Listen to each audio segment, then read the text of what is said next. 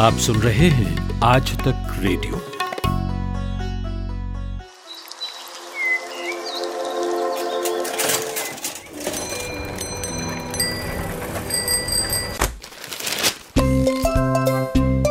आज के अखबार। और अब वक्त आज के अखबार का। प्रतीक वाघ हमारे साथ हैं। देश विदेश के अखबार पढ़कर आ गए हैं। तो बताइए प्रतीक जी, देश के अखबार में आज क्या छपा है? जी नितिन दैनिक भास्कर में सबसे पहले देख रहा हूँ और मध्य प्रदेश में एक नए कानून को लेकर सुर्खियाँ हैं हर अखबारों में।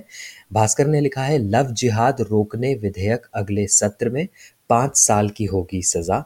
एचटी ने भी लिखा है M P plans law against love jihad with five year jail term और एक्सप्रेस ने लिखा है M P plans law to check rising love jihad with five year prison term और राइजिंग लव जिहाद को कोर्ट में लिखा है, Bhaskar express ने।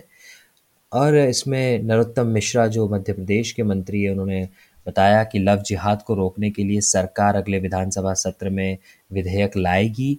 और इसमें ये तय किया जा रहा है कि यदि प्रलोभन, बहकावे या फ्रॉड से धर्म परिवर्तन कराया जाता है तो उसमें पाँच साल की सज़ा होगी।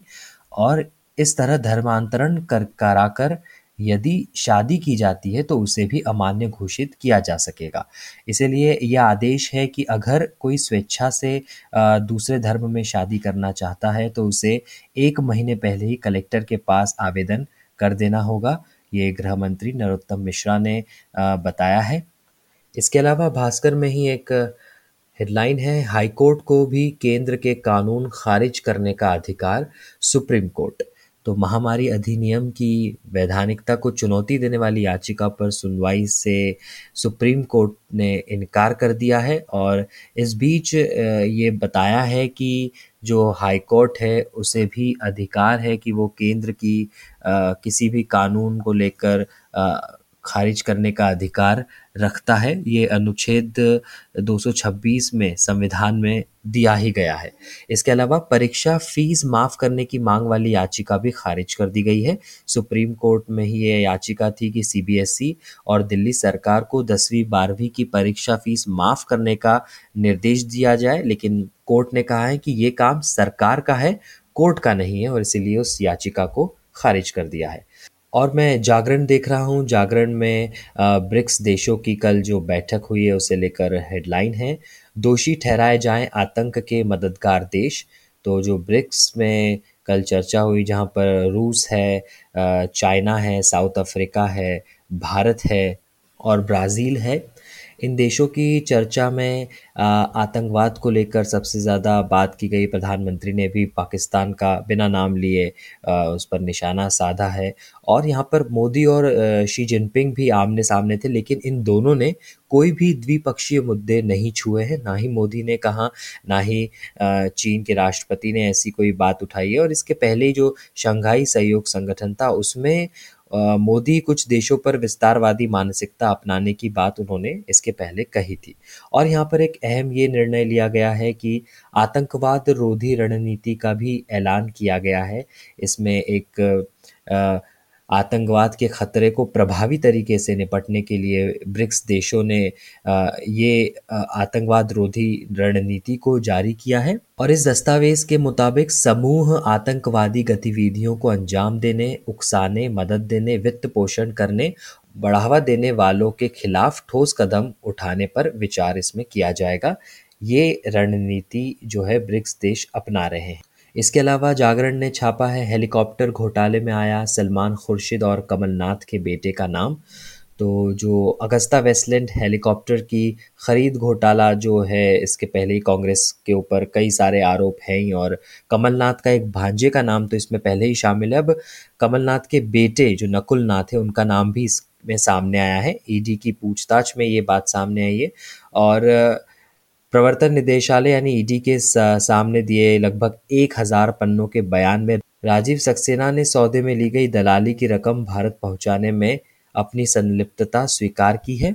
और राजीव सक्सेना ने ही कमलनाथ के बेटे नकुल नाथ और पूर्व विदेश मंत्री सलमान खुर्शीद का इसमें नाम लिया है। हालाँकि सलमान खुर्शीद ने घोटाले से किसी तरह के संबंध से साफ़ कार कर दिया है। और मैं हिंदुस्तान टाइम्स देख रहा हूँ, इसमें टॉप हेडलाइन है Delhi seeks curbs at weddings markets. Delhi में आंशिक तालाबंदी की तैयारी ये कोई लॉकडाउन नहीं है, ये शट डाउन है और केजरीवाल सरकार का कहना है कि उन्होंने केंद्र से ये इजाज़त मांगी है कि कुछ दुकानों को बंद किया जाए जहाँ बाज़ार में लोग मास्क पहनने का पालन नहीं कर रहे हैं या दुकान जो है वो कोरोना गाइडलाइन का ठीक से पालन नहीं कर रहे हैं। इसीलिए कुछ दुकानों का शटडाउन वहाँ पे करने की इजाज़त केंद्र से केजरीवाल सरकार ने मांगी है।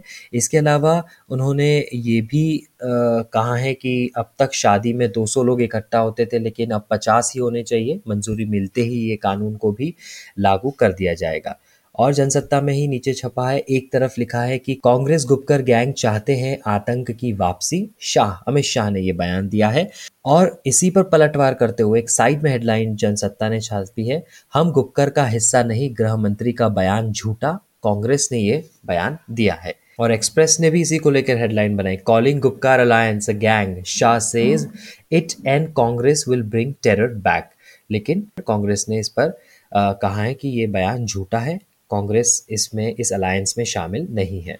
प्रतीक विदेशी अखबारों में क्या छपा है आज? जी नितिन मैं विदेशी अखबारों की बात करूँ तो सबसे पहले मैंने आज ग्लोबल टाइम्स खोला है और अजीबो गरीब बयान तो ग्लोबल टाइम्स देता आ रहा है लेकिन इस बार जो हेडलाइन छपी है वो कुछ इस तरह है कि India's reported plan to lift F D I sanctions is cautiously welcomed by business representatives and experts तो जो एफ़ डी आई की बात है, इसमें अब तक ये नहीं था एफ़ डी आई का कोई प्रावधान नहीं था चीन को लेकर या आस पास के पड़ोसी देशों, कुछ देशों को लेकर।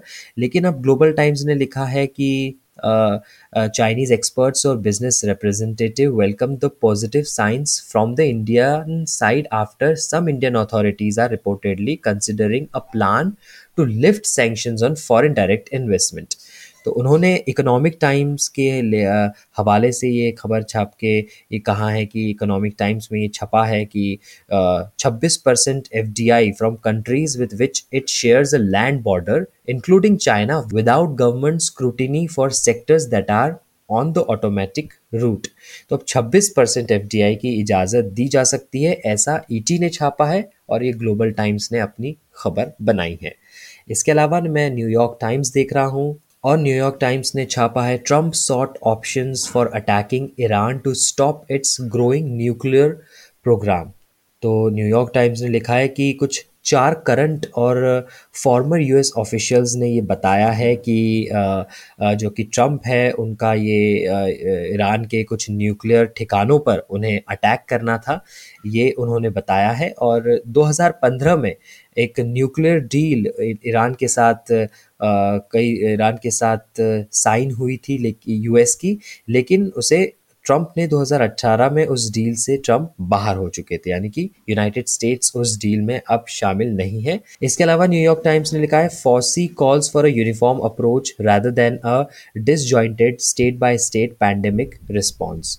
तो जो कोविड टास्क फोर्स के जो भी हेड है, डॉक्टर एंथोनी एस फाउसी उन्होंने गवर्नमेंट को ये सलाह दी है कि स्टेट बाय स्टेट होने से अच्छा है कि यूनिफॉर्म अप्रोच होना चाहिए कोरोना वायरस को लेके क्योंकि आ, किस स्टेट में क्या हो रहा है कुछ दूसरे स्टेट में कुछ और हो रहा है इसमें समस्या ज़्यादा पैदा होगी। और इन्होंने ये भी कहा है कि I have been through five transitions I can say that transitions are extremely important to the smooth continuity of whatever you are doing और द गार्जियन ने भी अमेरिका को लेकर छापा है। Pennsylvania court deals Trump campaign another defeat in bid to block Biden win तो जो Trump campaign court गया था और उनकी ये मांग थी कि जो ट्रंप कैंपेन के ऑब्जर्वर्स है, उन्होंने, उन्हें पेंसिल्वेनिया के एक शहर में जहाँ पर वोट काउंट चल रहा था, वहाँ पर नहीं जाने दिया गया। तो कोर्ट ने कहा है कि जो ट्रंप कैंपेन को कोई भी गलत तरीके से वहाँ पर न जाने की इजाज़त नहीं दी थी, दूरी बनाकर ऑब्ज़र्व किया जा सकता था।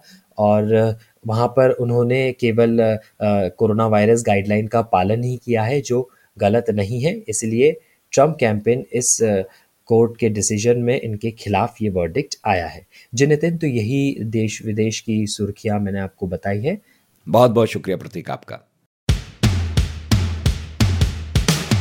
आज तक रेडियो आज तक डॉट इन स्लैश रेडियो ये हमारा पता है। लेकिन हम आपके पसंदीदा ऑडियो प्लेटफॉर्म्स पर भी हैं। Google podcast Apple podcast Spotify Jio Saavn जैसे ठिकानों पर भी आप हमें सुन सकते हैं। और अगर YouTube आपकी पसंदीदा जगह है तो वहाँ पर भी हमें सब्सक्राइब कीजिए। आज तक रेडियो सुनता है सारा जहाँ।